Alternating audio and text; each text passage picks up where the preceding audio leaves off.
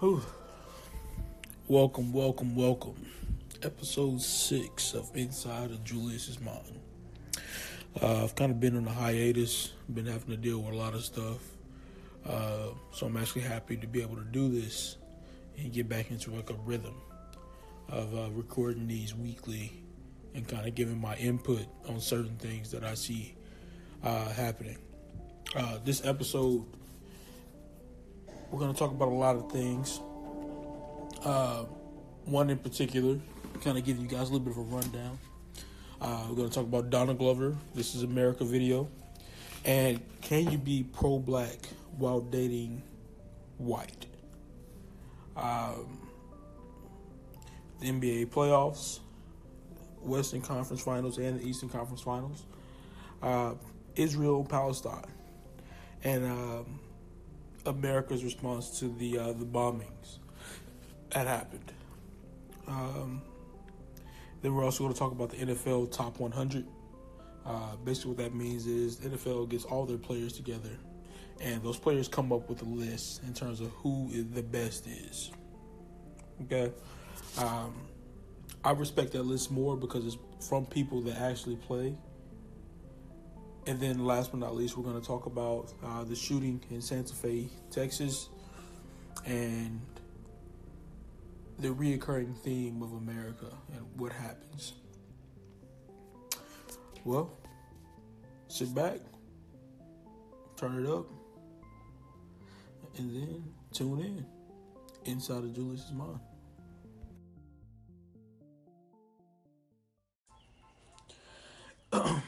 So now I'm sure you know most people have seen the um, "This Is America" video and all the chaos that's happening in the video.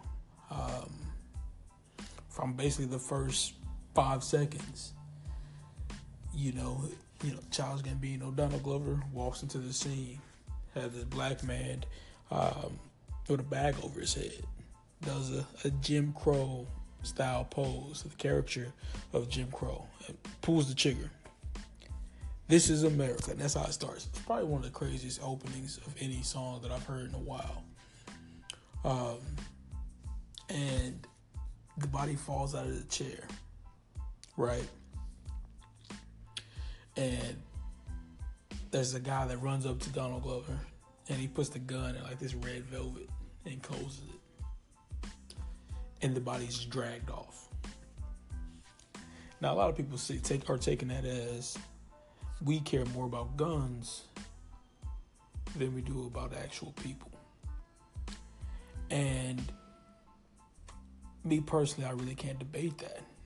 it's, I mean, it happened. It's happened multiple times this year uh, to where guns and the importance of being able to own a gun is more important than the life that's lost behind a gun. Right? Then, while all this is happening, and it's it's crazy. It's genius, really. He has you so focused on him and his dancing that you can't see what's happening in the background. There's a guy riding a pale horse, and it's like a Bible verse. It's like death comes on a you know uh, on a, uphill horse, and hills behind it. And there's a guy that jumps from uh, the top of the, the ledge. Then there's people recording it. And as you can tell like there's cop cars all in the back but the cops never come. I think it's probably like the most accurate representation of america that we've seen in music then it gets deeper he goes into a church it's like nine ten people shaking uh, and they're you know they're getting into it they're singing, and he comes in, kills all 10 of them. And in the same instance from the first time, he uh, puts somebody runs up to him. They take the gun and his red velvet. They close it up, and the bodies are just left there. Now, everybody knows that's that's a representation of the Charleston incident of the nine people that died in the church kind of saying, where are we safe? You know what I mean? Like, if we're not safe in the church, if we're not safe in school, if we're not safe in places that you think that you should be safe in, where are you safe? And when the importance of a gun is placed over your life, then what's like your your next step, right?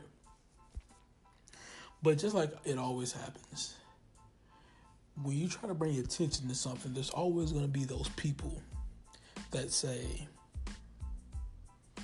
I mean, you can celebrate Childish Gambino or Donald Glover all you want, but look at this. And then they brought up that his wife or his girlfriend's wife, sorry, his wife was white. And it started this big thing saying, can you be pro black while dating someone white? Me personally, um, I think that you can. I believe that you can. Uh, and I believe that because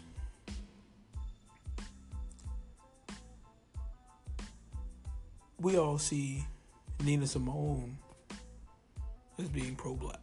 We can all agree that Nina Simone is pro black. We can all agree that Maya Angelou is pro black. Uh, we can all believe that. We can all we all see that Alice Walker is pro black. Uh, but those three women, those three black women, had white male counterparts. Now I'm not gonna make this into a black male, white, I mean black female type thing, a type debate, because that's not what I'm here for. I just want to say that if they can do it, then Donald Glover can do it too. And then they took it a step farther to say, after he said, I tried to date black women, but they weren't into the type of guy that I am. And all these people came out here with this fake outrage that he had said something that was demeaning towards black women. When the only thing he said is, hey, I'm a weird guy. I'm not a thug like most people are. I'm, I'm more creative. I'm more, you know, that's that's who I am.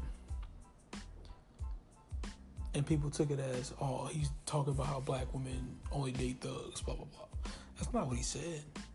He just said that the black women that he pursued weren't into him, so he opened up his preferences. Right? I don't understand the thought process behind somebody saying, "Oh, that's that's demeaning towards black women." And for the people that know me, most of the the power hitters, I'll call them, in my family are black women. Um, some of the most educated black women I've ever met, some of the most powerful black women that I've ever met are, come from my family. Um, but what happened is I I, I kind of tried to like stir the pot. That's what I do. I stir the pot to kind of see what reaction I'm gonna get. Um, for those of you don't know, my girlfriend is, is Hispanic, and when we go out and like you know have fun or do whatever we do um, she gets dirty looks from black women oh why is he they say you know they muff under her breath under their breath uh things you know quick slide remarks things like that um and I don't want to turn this into like a, a black women bashing uh, because that's not what it is.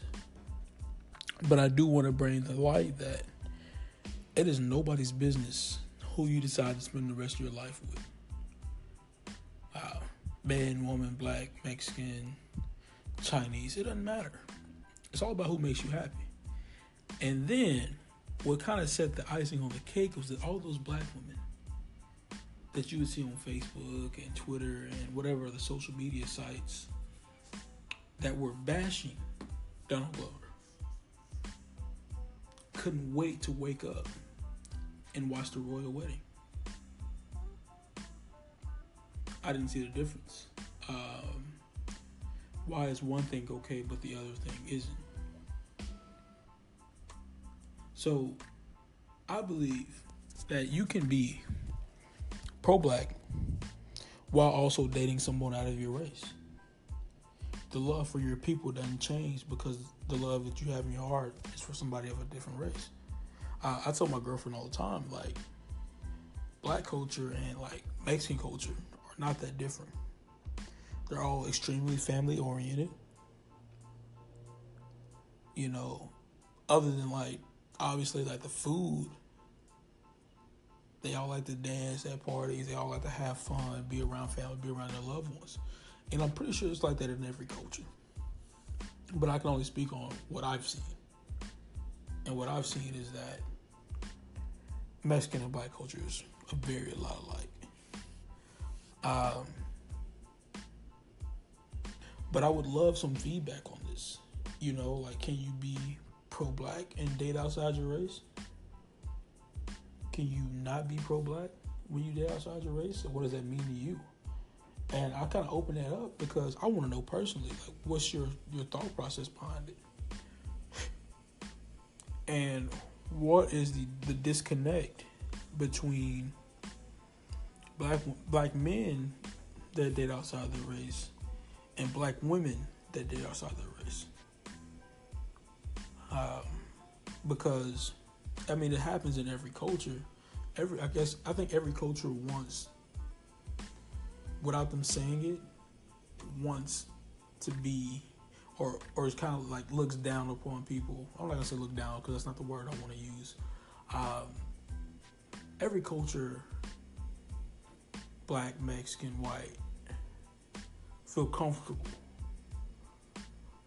when they feel like they can be themselves. Right? When they don't have to bite their tongue.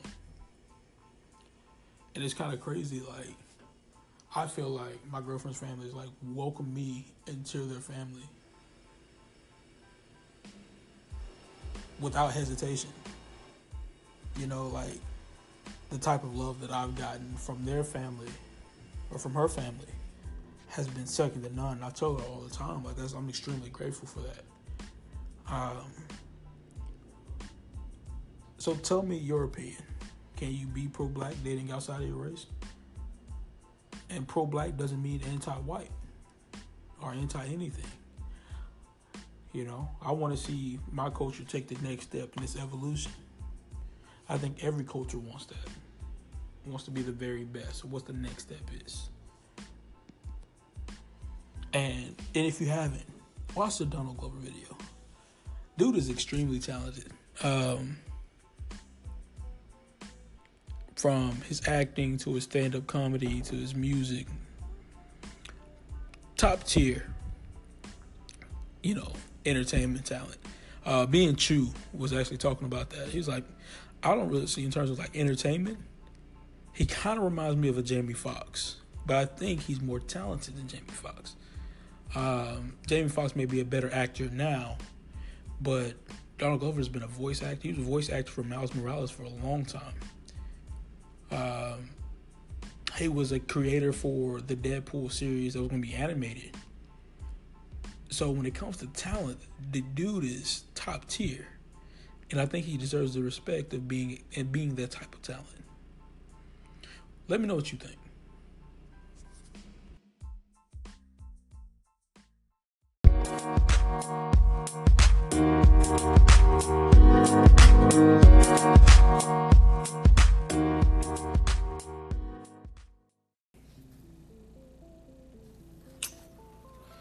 All right.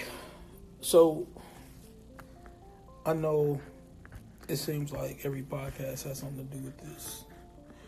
But I think it just it just attests how often it happens. Um, couple days ago in Santa Fe, Texas, they had a shooting, a school shooting. Uh, Ten died, and um, ten were injured. And I feel like it just happens over and over again. And we as Americans, we've kind of become numb to it. You know, it happens. We give our condolences, we give our prayers, we forget about it. It happens again. It's just like, like a vicious circle, right? Well, this time, I feel like it should be enough. You know what I mean? Like,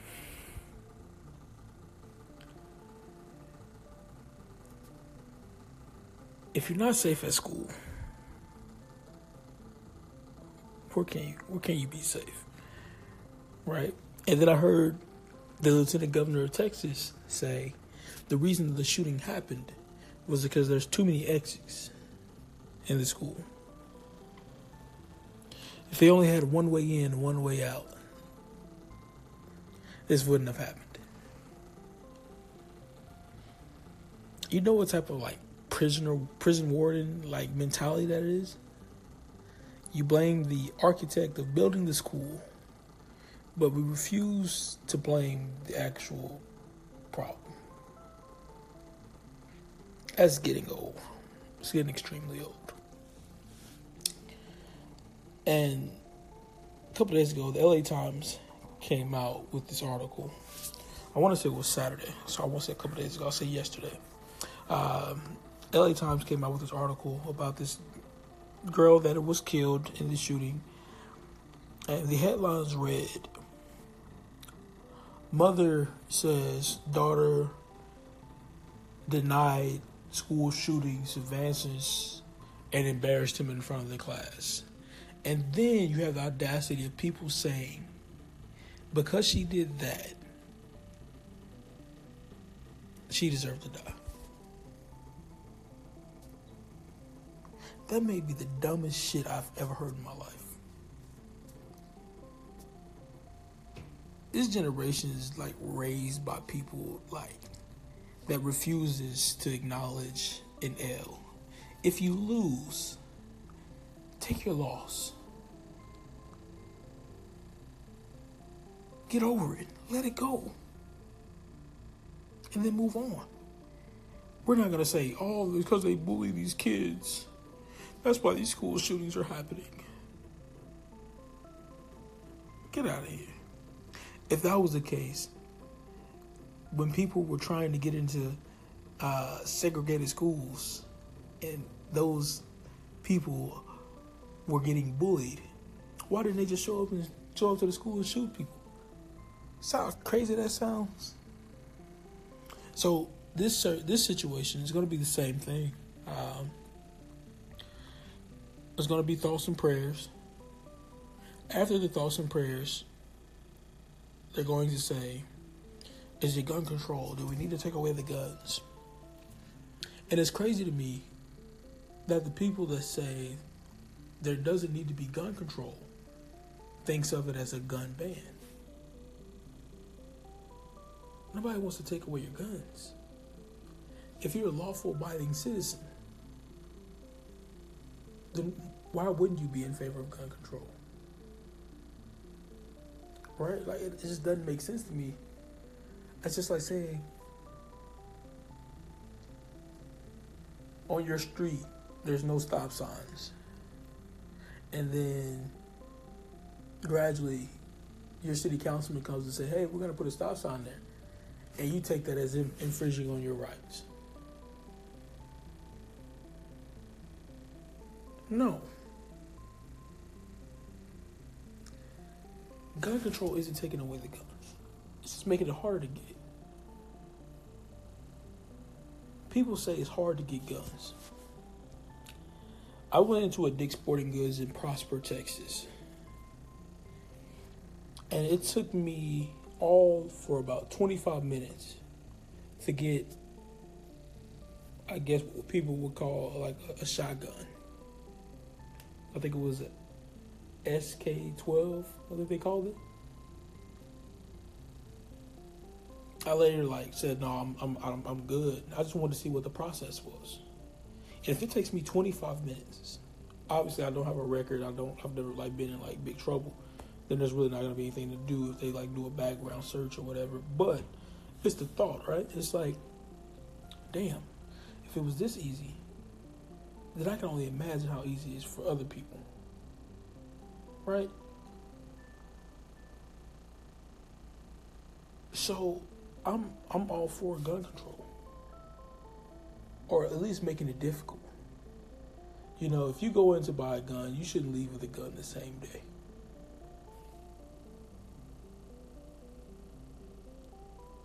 Now, I don't know if it was just the store that I went to, but I feel like I could have left with a gun the same day.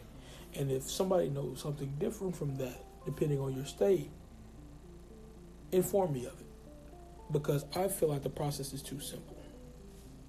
I feel like the process is like really, hey, here's my ID, here's my social security, blah blah blah. Here's all my information. here's where I live.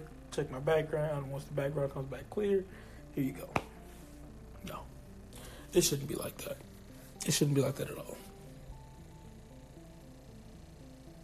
But let me know what you think. I like the input.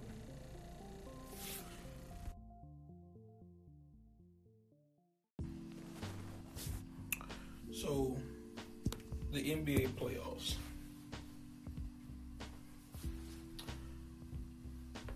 Has gotten to the point where we're in the Western Conference Finals and the Eastern Conference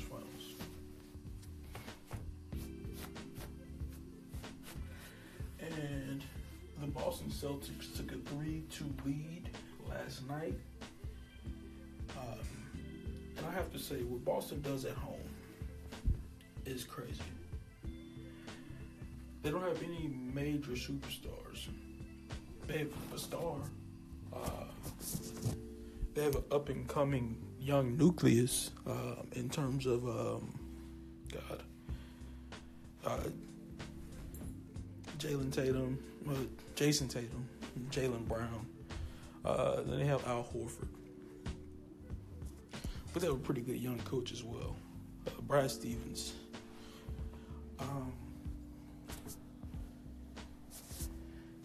this may sound crazy, but I believe that those road games that they had, I think they made a, they may have threw those to get rest. Uh, as you can tell, like from their intensity on the road to their intensity back home, were very uh, different. They didn't have the same energy. Now it could be just be uh, or something like that. But at home, Boston plays like a different team. Most teams are like that in the NBA but they are specifically different. Uh, some teams play good on the road and away. And Boston, with no superstars, no Kyrie Irving, no Gordon Hayward, you know, both of which were supposed to be the the catalyst for a championship coming to Boston. And to look at it now, and those two players not even be on the court to where you're basically just going behind Al Horford, Jayson Tatum, Jalen Brown, Terry Rozier. And that's how you're getting wins. It's crazy to me. Um, so last night, you know, at, you know, watching the game, it came out that LeBron was tired. Um, he was exhausted. But if you watch how LeBron plays, he doesn't overexert himself on defense. He doesn't really attack the whole game. So why is he tired?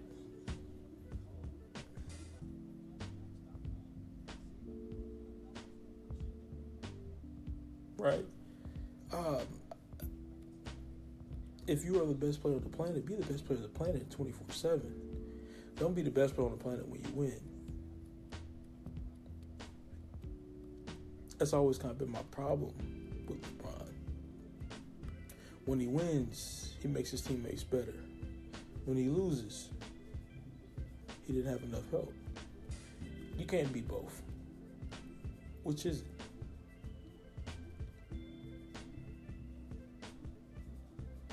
I feel like he has to be more aggressive on the road.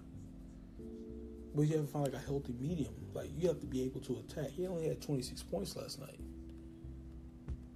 Now you can't tell me you know, Marcus Morris by himself and the Celtics after what we saw happen in Game Three, in Game Four, that those guys can just hold LeBron James by themselves. It's impossible. Right? You just can't. You can't sit here and tell me that lie. Um, so the, now they're heading back to Cleveland, and I really don't know which way this series series is to go. Um, it could go it could really go either way. It could really say we could say we could say Boston in six. Like I could I could see Boston winning in Cleveland. Uh, but I could also see this going to seven and LeBron closing it out. But this Cleveland team, when it was put together the first time, uh, after they traded Isaiah Thomas and Channing Frye for Jordan Clarkson and Larry Nance and Rodney Hood and those guys, uh, we were told by the king himself that now we got a fucking squad. That's what he said. Those are his words. Nobody else said that. Now, if we looked at the success of his previous teams, they've always had a dominant point guard that could, you know, get the ISO if he needed to. Uh, they don't have that now. Um, they had other defensive players. They don't have that now. So, this team, with the team that LeBron wanted in the regular season, is now the team that's not good enough in the playoffs. it's kind of funny to me because if you look on the other side of the court, nobody had Terry Rozier being a dominant player, right? Al Horford had been really dominant since like year five in um, Atlanta, right? So, you know, tell me what you guys think. You know what's what's to happen with this series. Um, I want to say Boston in seven, but I also understand that LeBron James is the best player today. So I can't like say, hey, you know, you you you you won't win six and seven, right? Because if he loses game seven, he start looking real funny in the light. Because people don't care about your excuses. Nobody cares about excuses. You go out there and you win the game. You play good on ball defense because you ain't got nothing left to do. You know, last round when they swept Toronto, the number one seed, they was hopping around, jumping around. Now, that same energy ain't prevalent. So now you got to figure out what type of person you going to be. Right? So, you guys let me know. Now, transitioning over to the West, it's been kind of hard for me. Um, game one, the Warriors came out stole game one. Um, and the biggest story of this playoffs or this series is Steph Curry in a slump. Now, his first game, he shot 58% from the field. Second game, he was around 50%. Third game, his field goal percentage dropped, but he was more productive. He had 35 points. Uh, he had 100% in the, third quarter, but before that, it was, you know, not that good. And then game four,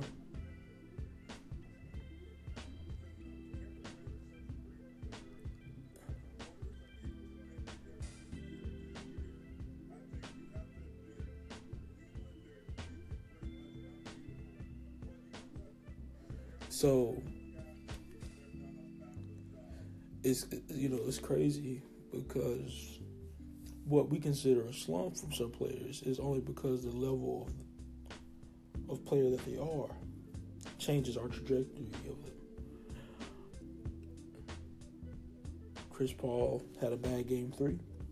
He had a great game four. The war, the Rock. I mean, the Rockets won that series, that game. So now we're transitioning back to Houston, to where it's one, you know, one game, one, one in Houston, one in San Fran, and one back in Houston if it gets to Game Seven.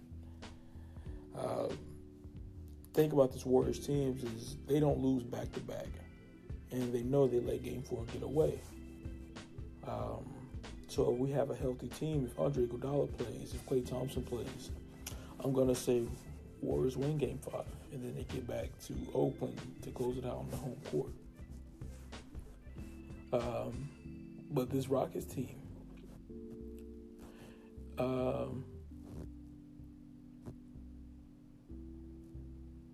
they're a good team. I don't like James Harden. I don't like the way he plays basketball. Um, I don't like Chris Paul either. But they're a good team. All right.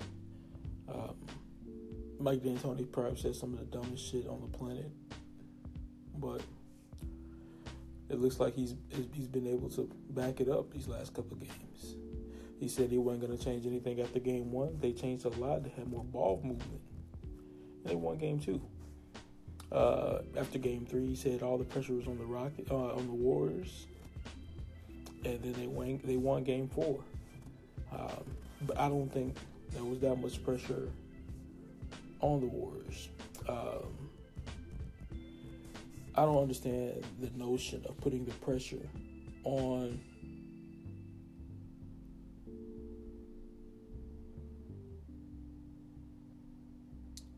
on the defending champ. Right?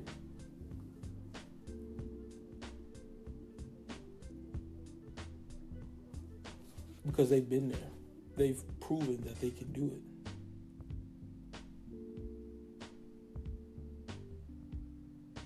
Now it's a problem.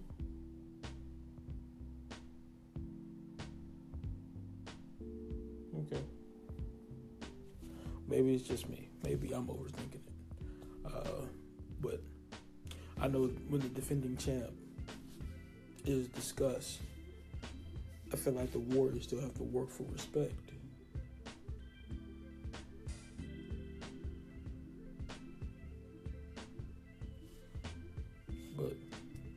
See. Um, so it's kind of hard to say who's going to be in the finals. Uh, but I'm going to say the Warriors and the Cavaliers until either one of those teams loses. I don't see them losing as much as I would like to see the Celtics in the finals to see how their team reacts to that level. Um, so it should be exciting. It should be exciting. We should all be excited for something like that.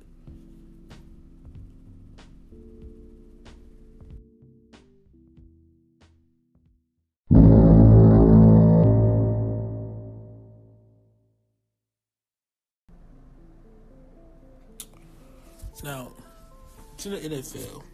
The NFL just recently started to do their NFL top 100 players.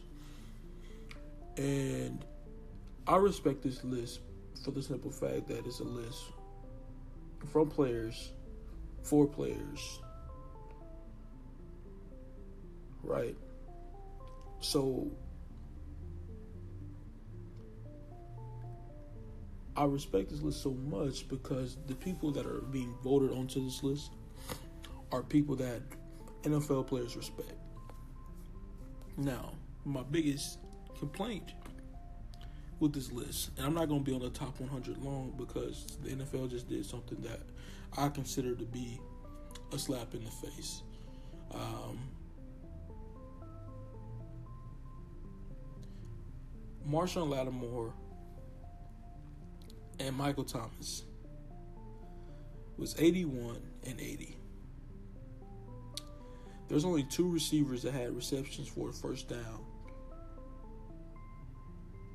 more than Michael Thomas.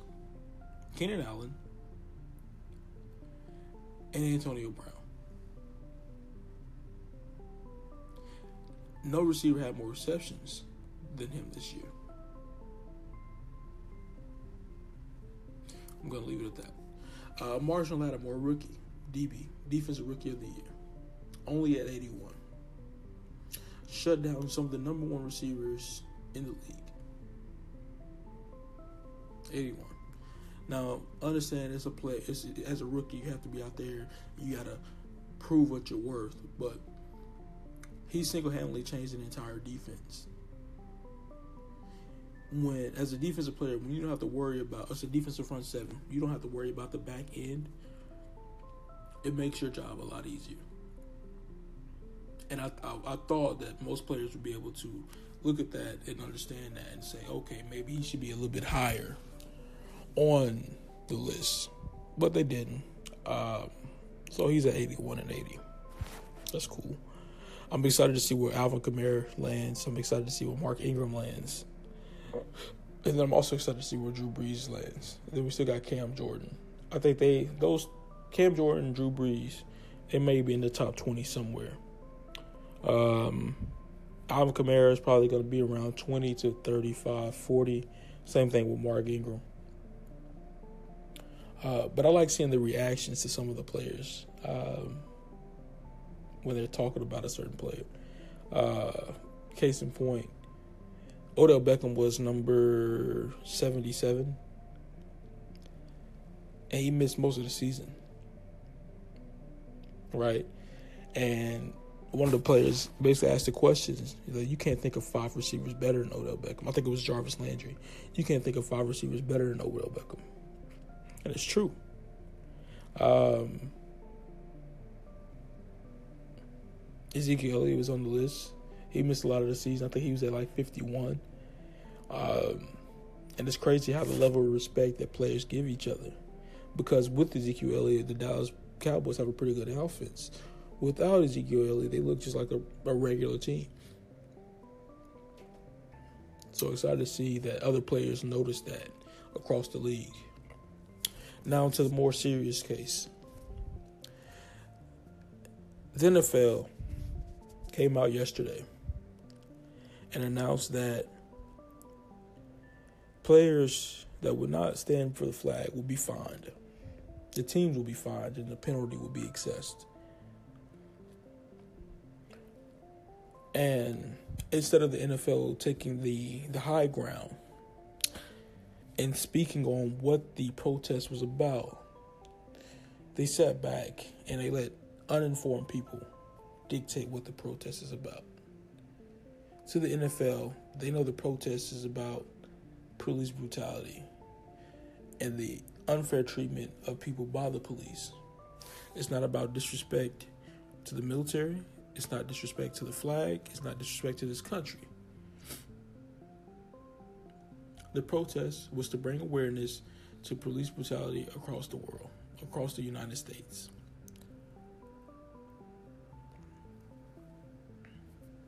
So for the NFL to take a no backbone approach and saying in the and Roger Goodell to come out and say people that are going to disrespect the flag and disrespect our troops will be fined and there will be a penalty a penalty assessed is ridiculous when 80% of the NFL is black, it really just takes two Sundays of people going out and saying, well, if that's how you feel, find me. Right? Now, what they did do is they gave them the option to remain in the locker room. So it's basically giving saying like hey, either you're going to take our voice or you're not going to have a voice at all. And that's basically taking away somebody's freedom of speech. I think it's ridiculous. Um,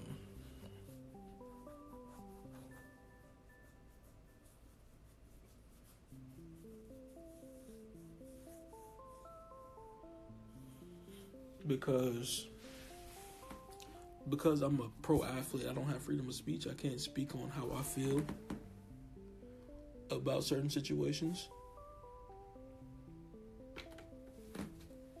I think that's crazy. I think that's insane. Um, I think the NFL really dropped the ball on this there's a lot of different ways that they could have went with this. And taking the approach of I'm just gonna take your voice away completely It's complete bullshit. No matter how you look at it, it's wrong. And then you're gonna have those people that try to change the narrative of the protests about the military, about the troops, you know, about the country, about the flag. And if it meant so much to you, you would sing the entire song. But it doesn't. People only care when they feel like their way of life is being threatened. And nobody's way of life has been threatened. Um, nobody has come out and said, fuck the troops, fuck the planet, you know, fuck America, fuck all, you know, nobody said that.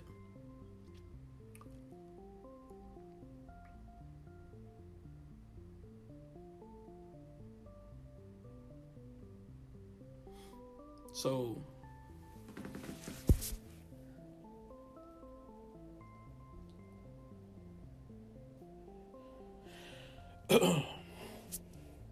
it's crazy to me. Like, this is insane.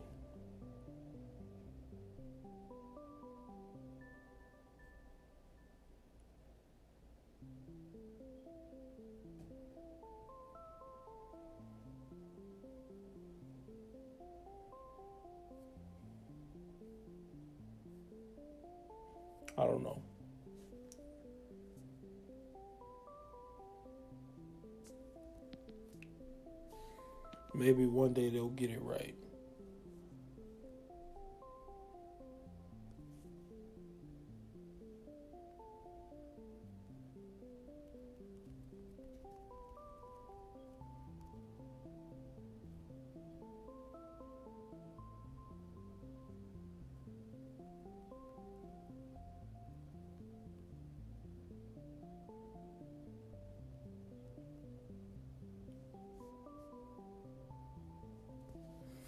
But history shows me that they won't change won't really happen until it affects them.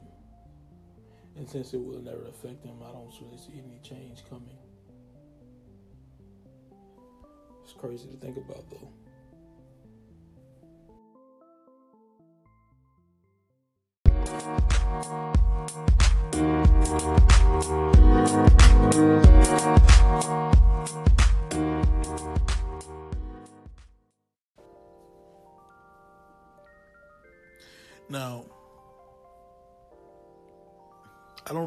If most of you guys know that, uh, know this, but uh, May is Mental Health Awareness Month. And I'm to make this quick. This won't be a very long segment. Um, we're wrapping it up, guys. I know, I know it's been a long uh, conversation, uh, but we're wrapping it up. If you feel alone, if you feel like there is no other way, reach out for help. Uh, schizophrenia, bipolarism, uh, depression, all of those things. Reach out for help because even while people know, people love you. You know what I mean? People have want and have nothing but the best for you. But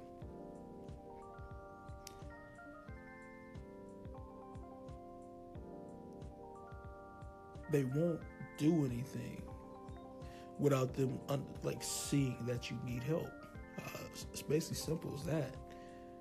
Um, so reach out for help if you feel like something's wrong. Reach out, talk to somebody, because those people are gonna be the people that you need.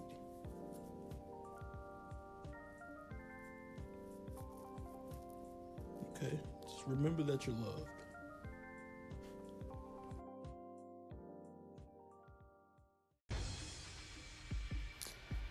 Ah, another exciting, opinion filled, facts mixed in episode. I appreciate all the listeners. I'm sorry I haven't been as uh as tedious on re- like releasing these on time. Just you know, I've been doing a lot. uh, but I appreciate all the listeners. Like and share this. Um, if you ever want to talk about something, if you want me to, you know, hit on something, um, hit me up. Uh, hit me up on my Facebook, Twitter, Instagram, uh, all those things. Because I love seeing different point of views. I love hearing different point of views, and I appreciate of you guys listening. Um, I'm in the process of trying to put together a logo for the podcast.